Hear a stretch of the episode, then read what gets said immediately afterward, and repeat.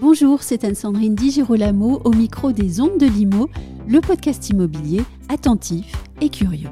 Christine Grèce, directrice RSE et innovation chez Link City, est venue au micro parler économie circulaire, recyclage urbain et réemploi. Elle nous explique avec un grand sens de la pédagogie les tenants et les aboutissants de ces nouvelles manières d'intégrer le souci écologique à la construction. Un entretien enregistré au Salon de l'immobilier bas carbone que je vous propose donc aujourd'hui. Christine Grèce, bonjour.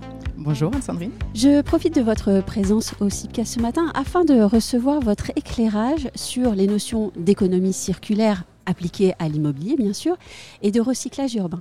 Est-ce qu'on peut d'abord euh, rappeler à nos auditeurs ce qu'est l'économie circulaire et ce que ce concept implique pour le secteur de l'immobilier Alors l'économie circulaire, c'est un nouveau modèle économique. Hein. C'est donc euh, euh, sortir d'une économie linéaire où on produit euh, des matériaux qui ensuite, en fin de vie, deviennent des déchets et des déchets qui ne sont pas réutilisés. Et l'idée de l'économie circulaire, c'est bien de faire une boucle pour pouvoir réutiliser, recycler ces matériaux pour pouvoir leur donner une seconde vie. Euh, du coup, dans le secteur du bâtiment, euh, l'application très directe, ben, c'est euh, quand on déconstruit un immeuble, eh bien, l'idée c'est d'en extraire des matériaux qui vont pouvoir avoir une seconde vie sur une autre opération ou parfois sur la même opération quand il s'agit d'une réhabilitation. Et là, on, on, essaie de réutiliser les matériaux in situ, mais on a aussi la possibilité de le faire sur d'autres chantiers. Alors, quand on vous écoute, tout cela paraît bien simple ça n'est pas si simple. Pourquoi? Alors, c'est pas si simple. D'ailleurs, euh, les, chiffres parlent d'eux-mêmes, puisque aujourd'hui, euh, il y, a 42 millions de tonnes de déchets euh, issus de la, de, la, construction, en fait, chaque année en France. Et il y a seulement 1% de ces matériaux, de ces déchets, qui sont réemployés. Donc on voit bien que ce c'est pas du tout une pratique, même si ça paraît du bon sens, c'est pas du tout une pratique courante aujourd'hui. Et on estime qu'il y a à peu près 80% de ces matériaux qui pourraient être réutilisés. Alors, qu'est-ce qui bloque aujourd'hui? Ben, Il y a, d'abord euh, ben, des filières de reconditionnement de ces matériaux qui ne sont pas du tout matures. On a beaucoup d'acteurs de l'économie sociale et solidaire euh, qui ont euh, lancé ces activités, mais qui ont besoin d'être accompagnés, qui ont un modèle économique encore très fragile. Euh, et puis, on a aussi besoin de nouveaux outils mhm. pour mettre en connexion les différents chantiers, ben, les chantiers qui vont apporter des matériaux, d'autres qui vont avoir besoin d'intégrer ces, matériaux de réemploi. Et là, sur ce sujet-là, euh, on a effectivement besoin d'accélérer. Et, nous, on s'est inscrit euh, dans une démarche qui a été lancée par le Booster du réemploi. Mhm. donc, il y a une quarantaine de maîtres d'ouvrage qui, participent aujourd'hui à cette démarche. Et l'idée de ce booster, ben, c'est de mettre tous les maîtres d'ouvrage autour de la table, pionniers sur ce sujet, euh, pour qu'ils puissent faire connaître leurs besoins en matériaux de réemploi, y compris sur des constructions neuves, hein, puisqu'on peut euh, remettre par exemple euh, des parquets de réemploi, des radiateurs, des sanitaires dans une construction neuve. et donc pour que les filières de reconditionnement de ces, de, ces matériaux aient une visibilité sur la commande mmh. et pouvoir mettre en, en connexion finalement ces acteurs. Et puis aussi pour structurer un processus euh, tout au long de la chaîne, depuis la conception jusqu'à la phase chantier d'une opération, euh, d'avoir en tête qu'est-ce que ça veut dire de mettre en place une démarche de mmh. réemploi. Oui. Et, donc, le booster nous a beaucoup aidé là-dessus. Et donc, nous, depuis trois ans, on a inscrit 13 opérations pilotes. Oui, c'est ce que j'allais vous demander, en fait. Le, concrètement, quelles sont vos expériences? Et puis ensuite vos retours d'expérience, puisque on sait que on apprend en faisant. Absolument. Alors, euh, une, je peux peut-être citer un exemple. Euh, une des premières opérations qu'on a mis dans le booster du réemploi, oui. Euh, c'est une opération d'une maison de santé, en fait, à, Dijon, l'écopole Valmy.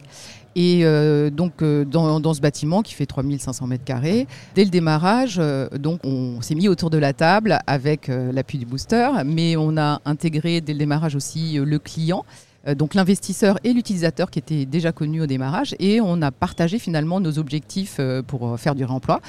on s'est fait accompagner par un AMO réemploi, et du coup, ben, on a réussi à identifier une trentaine, un peu plus d'une trentaine de lots sur lesquels on allait pouvoir faire du réemploi. Donc c'est vraiment dès la phase conception mmh. qu'on a identifié ça, on a intégré ces objectifs dans notre dossier de marché de travaux. Et puis ensuite, en phase chantier, ben, on a euh, commencé à, effectivement euh, sourcer euh, les gisements disponibles. et c'est vrai que c'est en phase chantier qu'on arrive au moment critique en fait pour réaliser les objectifs. Et là, ben, on, a réussi à, faire du réemploi sur un certain nombre de lots, mais pas autant que ce qu'on souhaitait, mm. parce que on, se heurte à des problèmes d'indisponibilité des gisements, même si on les avait identifiés en amont, ils ne sont pas toujours disponibles, pas toujours de la qualité requise pour, pour faire bien. Euh, également des problèmes de stockage aussi de ces matériaux, parce qu'on avait peu de place sur le chantier pour stocker. Et puis aussi, euh, finalement, d'implication et de sensibilisation de nos sous-traitants, enfin des sous-traitants de l'entreprise générale avec laquelle on travaille, euh, Bouygues Bâtiment. et parce que bah, le réemploi, ça leur, ça leur parlait pas. Et donc, il a fallu beaucoup les aider aussi pour aller chercher, les aider à chercher les matériaux de, de réemploi. Mais on, a pu mettre en place euh, des sanitaires, euh, des faux plafonds, euh, des chemins de câbles, des prises électriques, du carrelage, de la faïence. donc on, a, on a réussi à, mettre en place pas mal de, de, je dirais, de matériaux de réemploi ou de matériaux recyclés, mais avec un, effort très très important.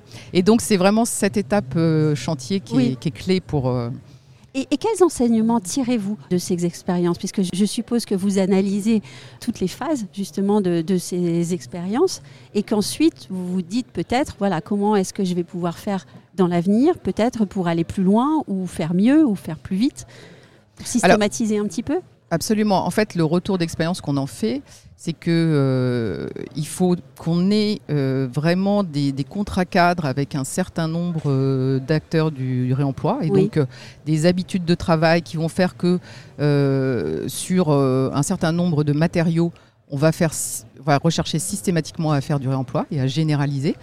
Euh, donc on a un top 10 là qui a été mis en place par, euh, euh, Bâtiment et Link City de matériaux qu'on peut utiliser en résidentiel et en tertiaire. et puis surtout là on, va avoir l'aide de Cinéo qui est une plateforme de réemploi euh, lancée par euh, Bouygues Bâtiment France euh, et qui va nous permettre justement effectivement d'établir des contrats cadres pour sécuriser nos gisements au moment où on arrive en phase chantier et aussi pour accompagner un certain nombre d'acteurs du réemploi pour que on puisse vraiment massifier euh, mm. les réemplois, aller sur plus de matériaux. dans l'exemple que je vous ai cité, on a beaucoup travaillé sur des matériaux de seconde œuvre, oui. mais on peut aussi travailler le réemploi sur, sur du gros œuvre. Donc ça, ça va être un peu mm. l'étape d'après. et donc voilà, les enseignements qu'on en tire, c'est qu'il faut avoir une démarche de réemploi hyper structurée dès la phase de conception, vraiment dès l'amont, et puis décliner sur le chantier avec des points d'étape ben, très régulier euh, avec les équipes travaux, avec le client, pour que ça soit constamment quelque chose qui soit euh, euh, vraiment pris en compte dans l'opération, dans la réalisation. Et, si j'ai bien compris, une filière est donc en train de se constituer mm. et l'effort principal, et peut-être en premier lieu, est aussi de travailler pour cette filière. L'accompagner. Oui, tout à fait. Et donc justement, Cinéo, euh, tout, son rôle, c'est aussi d'accompagner cette filière. Euh, donc avec la mise en place, il y, a une plateforme physique qui, qui va euh, être positionnée sur un des projets de Link City. D'ailleurs, on est très fiers de l'accueillir sur le projet de Vitry-les Ardoines, à, Vitry-sur-Seine, donc dans une ancienne halle de la SNCF qu'on a remise en état pour pouvoir accueillir cette activité. Et du coup, elle va accueillir des acteurs du réemploi mhm. pour les accompagner sur le plan de l'ingénierie euh, sur le plan administratif aussi euh, dans certaines dimensions, euh, et puis aussi avec une plateforme digitale qui va permettre de faire connaître ben, les matériaux disponibles et, et, aussi les, les, demandes qui peuvent venir de maîtres d'ouvrage. Donc voilà, c'est l'idée, c'est bien aussi d'accompagner les acteurs mhm. de la filière à travers cette démarche. Dernière question, de quoi, selon vous, les, professionnels comme vous ont besoin pour asseoir cette pratique du, du recyclage et de l'économie circulaire? Est-ce que par exemple la réglementation euh, est au point? Alors la réglementation, nous, nous aide. la, réglementation environnementale 2020 nous aide sur le réemploi, puisque je, pense que vous le savez, les matériaux de réemploi comptent zéro en poids carbone dans euh, dans l'empreinte carbone de, l'opération. Donc ça, c'est un gros coup de pouce qui a été donné au réemploi. Euh, par contre, là où on a besoin euh, d'aide, c'est sur toutes les problématiques d'assurabilité,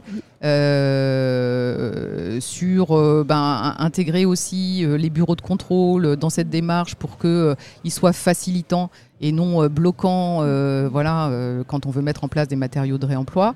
voilà, donc c'est surtout de ça dont on a besoin pour, pour faciliter le, réemploi dans nos opérations. Une mobilisation générale sur la question. Exactement, oui. Merci beaucoup. Merci.